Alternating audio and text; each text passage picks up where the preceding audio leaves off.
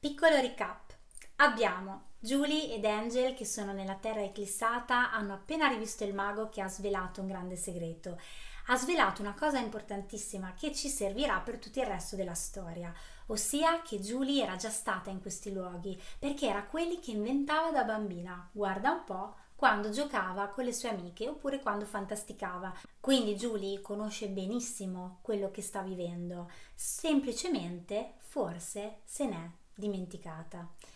Ma andiamo a vedere che cosa accade adesso nel capitolo numero dodici, dove inseriamo un nuovo personaggio, anche questo un personaggio chiave. Abbiamo lasciato Clorinega, che è arrivata al castello di Cassandra nella Ghilenda e sta complottando qualche cosa di malvagio insieme alla terribile strega cattiva. Andiamo però a vedere che cosa succede da adesso in poi. Julie pensava continuamente alle parole del mago. Ora sì che cominciava a capire, ma non ricordava molto del suo passato. Ogni tanto le balzavano alla mente alcuni particolari perché qualche sua azione o qualche luogo stuzzicava la sua memoria. Era anche preoccupata per il misterioso Iron, anche lui faceva parte dei suoi giochi da bambina. Angel camminava guardando davanti a sé senza aprire bocca. Pensava che era tutto molto strano e incredibile, non aveva più dubbi ormai, aveva fatto bene a raggiungere l'amica, anche se da prima non le credeva affatto. Si diresse verso una grotta, erano stanchi e volevano passarvi la notte. Era molto buio e udivano in lontananza il mormorio delle acque di un ruscello scorrere. Proseguirono per perlustrarne l'interno, era lunghissima e presto intravidero il corso d'acqua che avevano sentito poco prima. A quello scroscio d'acqua si aggiunse ora una piacevole musica. I ragazzi rimasero sorpresi vedendo dietro un masso una giovane che ballava instancabilmente. Al suo fianco la guardava un giovane arciere con le frecce e l'arco tra le mani.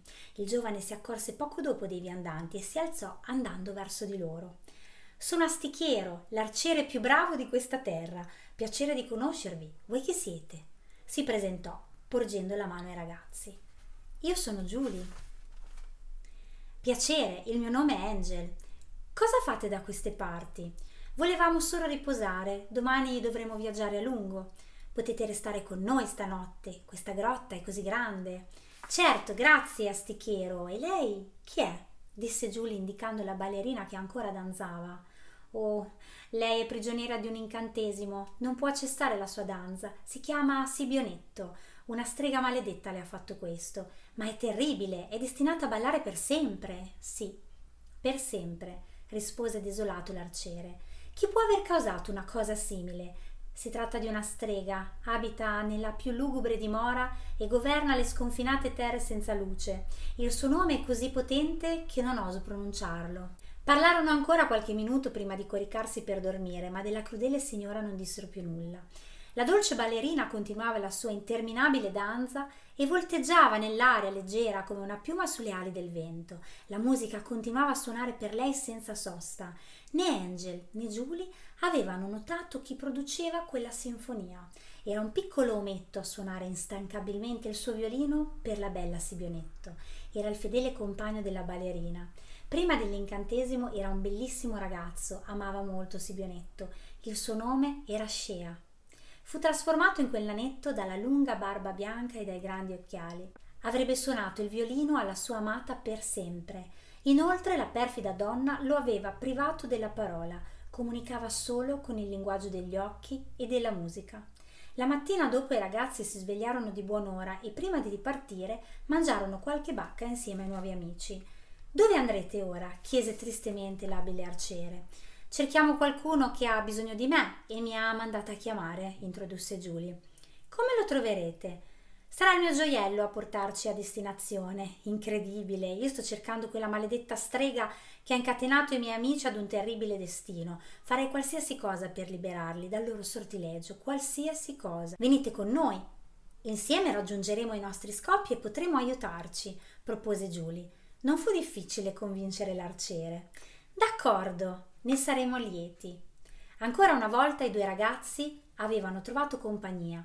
Non potevano però dimenticare lo straniero che avevano salutato da poco. Entrambi pensavano spesso a dove si fosse diretto e ancora cercavano di penetrare nel suo misterioso guscio. Ricordavano ogni sua frase lapidaria, il suo modo di evitare ogni domanda e il suo sguardo cupo perso nel vuoto. I paesaggi di quella terra fantastica erano meravigliosi e loro ne erano rapiti ad ogni passo. La ballerina li seguiva ballando e roteando, delicata e bellissima. Il nanetto suonava il suo violino seguendo gli altri. Erano ormai lontani dalla grotta e ora si avvicinavano a un lago. Julie ricordava quanto le aveva detto il mago riguardo a una donna sulle rive di un lago. L'avrebbe portata con sé, anche se non immaginava il motivo per cui doveva farlo. Improvvisamente da un sentiero sbucò un ragazzo che camminava nella loro direzione. Julie ed Angel lo riconobbero all'istante. Era Iron. Iron, Iron! Julie gli corse incontro abbracciandolo. Era ferito come la prima volta che lo incontrarono, ma niente di grave, riportava solo qualche graffio. Cosa ti è successo? Non ti preoccupare, Julie, ora sto bene. Rimarrai con noi, vero straniero? Domandò Angel. Per ora credo che verrò con voi, disse. Gli presentarono immediatamente i nuovi amici. Di nuovo al completo il gruppo di ragazzi si rimise in marcia verso le limpide acque del lago. Lo specchio d'acqua era avvolto in una nebbia fitta che offuscava la vista. Un freddo pungente accolse i ragazzi ed insieme ad esso anche un vago senso di tristezza li pervase. La nebbia bagnava loro il viso e camminavano uniti sulla riva. Julie si aspettava di incontrare una splendida donna che potesse svelarle il motivo reale del suo viaggio. Aveva questo desiderio verso ogni persona che incontrava da quando era partita. Aveva bisogno di capire e per quanto il mago avesse tentato di spiegare, lei non aveva ancora chiaro il suo destino e il motivo di quella sua avventura. Si guardava continuamente intorno, speranzosa. Si chinò per toccare l'acqua del lago e si accorse che il suo cristallo ricominciò a brillare. Mandava i soliti segnali accompagnati dal sibilo di quella voce sconosciuta. All'improvviso ricordò che accadde lo stesso quando, uscita dalla capanna, si era lavata il viso nel ruscello. «Dovevo cercare un bacino d'acqua», disse tra sé e sé pensierosa. «Eccolo, ma dov'è la donna?» Si voltò incuriosita da un lieve rumore di passi. Una signora dai capelli lisci e lunghi passeggiava sulle rive. Il suo volto era pallido come fosse senza vita, i suoi occhi chiari come l'acqua che le bagnava dolcemente i piedi scalzi. Giulia aveva un sorriso sulle labbra, ben presto però quell'espressione felice svanì, lasciando il posto ad una smorfia. «Io la conosco, io l'ho già incontrata, l'ho vista. Sei sicura di sentirti bene?» «Quei volti!» disse Julie. «Ma cosa stai dicendo?» «Angel, i quattro volti che ho visto quando il vecchio illusionista mi ha stretto le mani, quando ha detto di guardarmi dentro, lei era l'ultima donna che ho visto. Non ti seguo. Chiudendo gli occhi io ho visto quattro volti di donna. Aspetta, ma cosa porta al collo? Non vedo bene, la nebbia è troppo densa. Andrò da lei.» «Ferma Julie, che vuoi fare? Lasciala andare, Angel», intervenì Iron. Julie osservava in silenzio ogni mossa, sembrava conoscere bene i suoi lineamenti ed il suo modo di fare. Quella donna le era così familiare che la spaventava. Passeggiava scrutando il lago e non accennava a voltarsi verso la ragazza, che la seguiva con lo sguardo. «Salve!» azzardò Julie, tentando di attirare l'attenzione. Silenzio. La signora camminava ancora.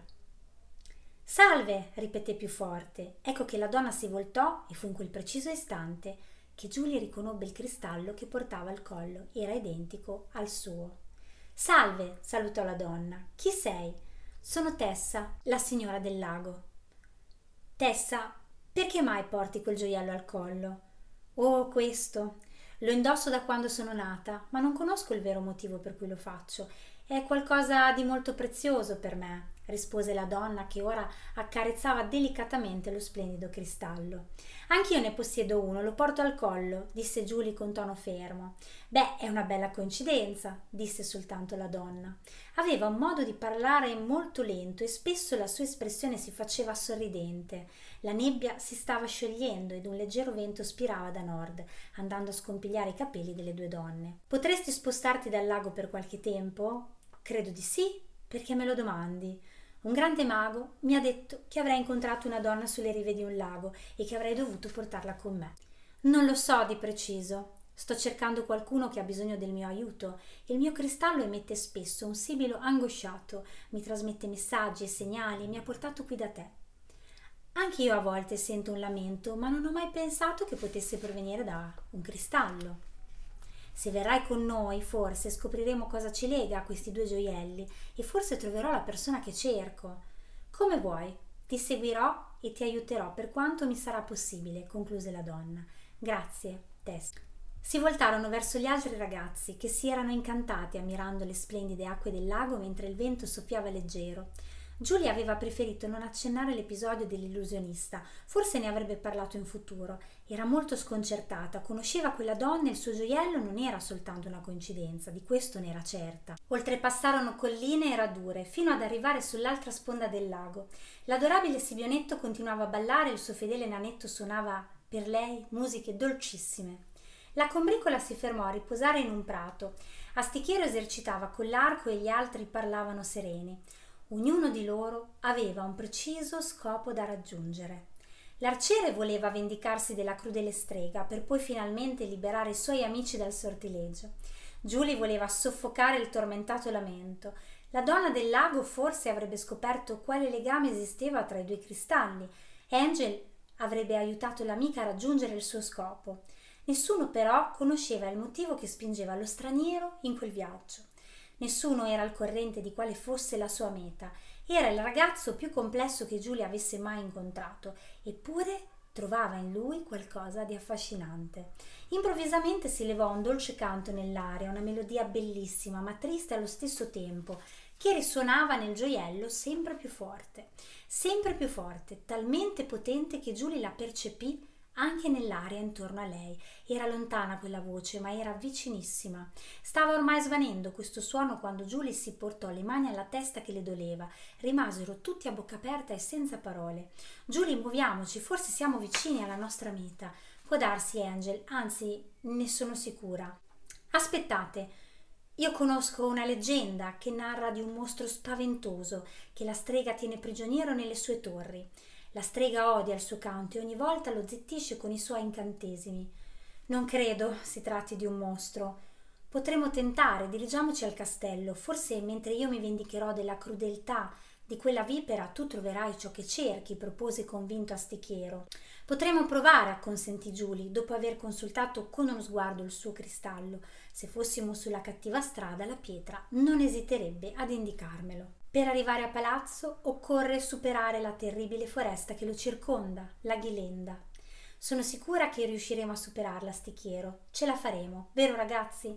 Tutti acconsentirono e partirono verso questa misteriosa foresta. Nel frattempo qualcuno stava consultando un vecchio specchio, fedele compagno. La strega, sola nel suo laboratorio, seguiva passo a passo i movimenti dei ragazzi e sapeva che ben presto avrebbe avuto visite. Le sue guardie avevano ricevuto l'ordine di lasciarli passare, fingendo di non notare la loro presenza, nel momento in cui i viandanti avessero deciso di avanzare verso il castello. Finalmente il suo malefico piano cominciava ad avviarsi verso la giusta strada. Ciò che credeva di dover cercare per tutta la terra eclissata o per tutto il mondo le stava piombando tra le mani, senza alcuno sforzo, all'improvviso. Ora le mancava soltanto un piccolo tassello del puzzle affinché ogni cosa quadrasse perfettamente. La preziosa pergamena di Aga. Ancora non sapeva come avrebbe sconfitto il conte Amilcare e la sua compagna, ma era certo che non avrebbe ancora atteso a lungo ed essi non l'avrebbero fatta franca. Girava e rigirava tra le mani il pezzo di cristallo, guardando nel suo specchio e pensando al momento in cui finalmente non avrebbe più avuto problemi. Sistemò poi il gioiello nel cassetto e si fermò sulla vecchia poltrona ad attendere. Era tutto pronto per l'imminente visita. Finisce così il capitolo dodici del Sibilo della Pietra.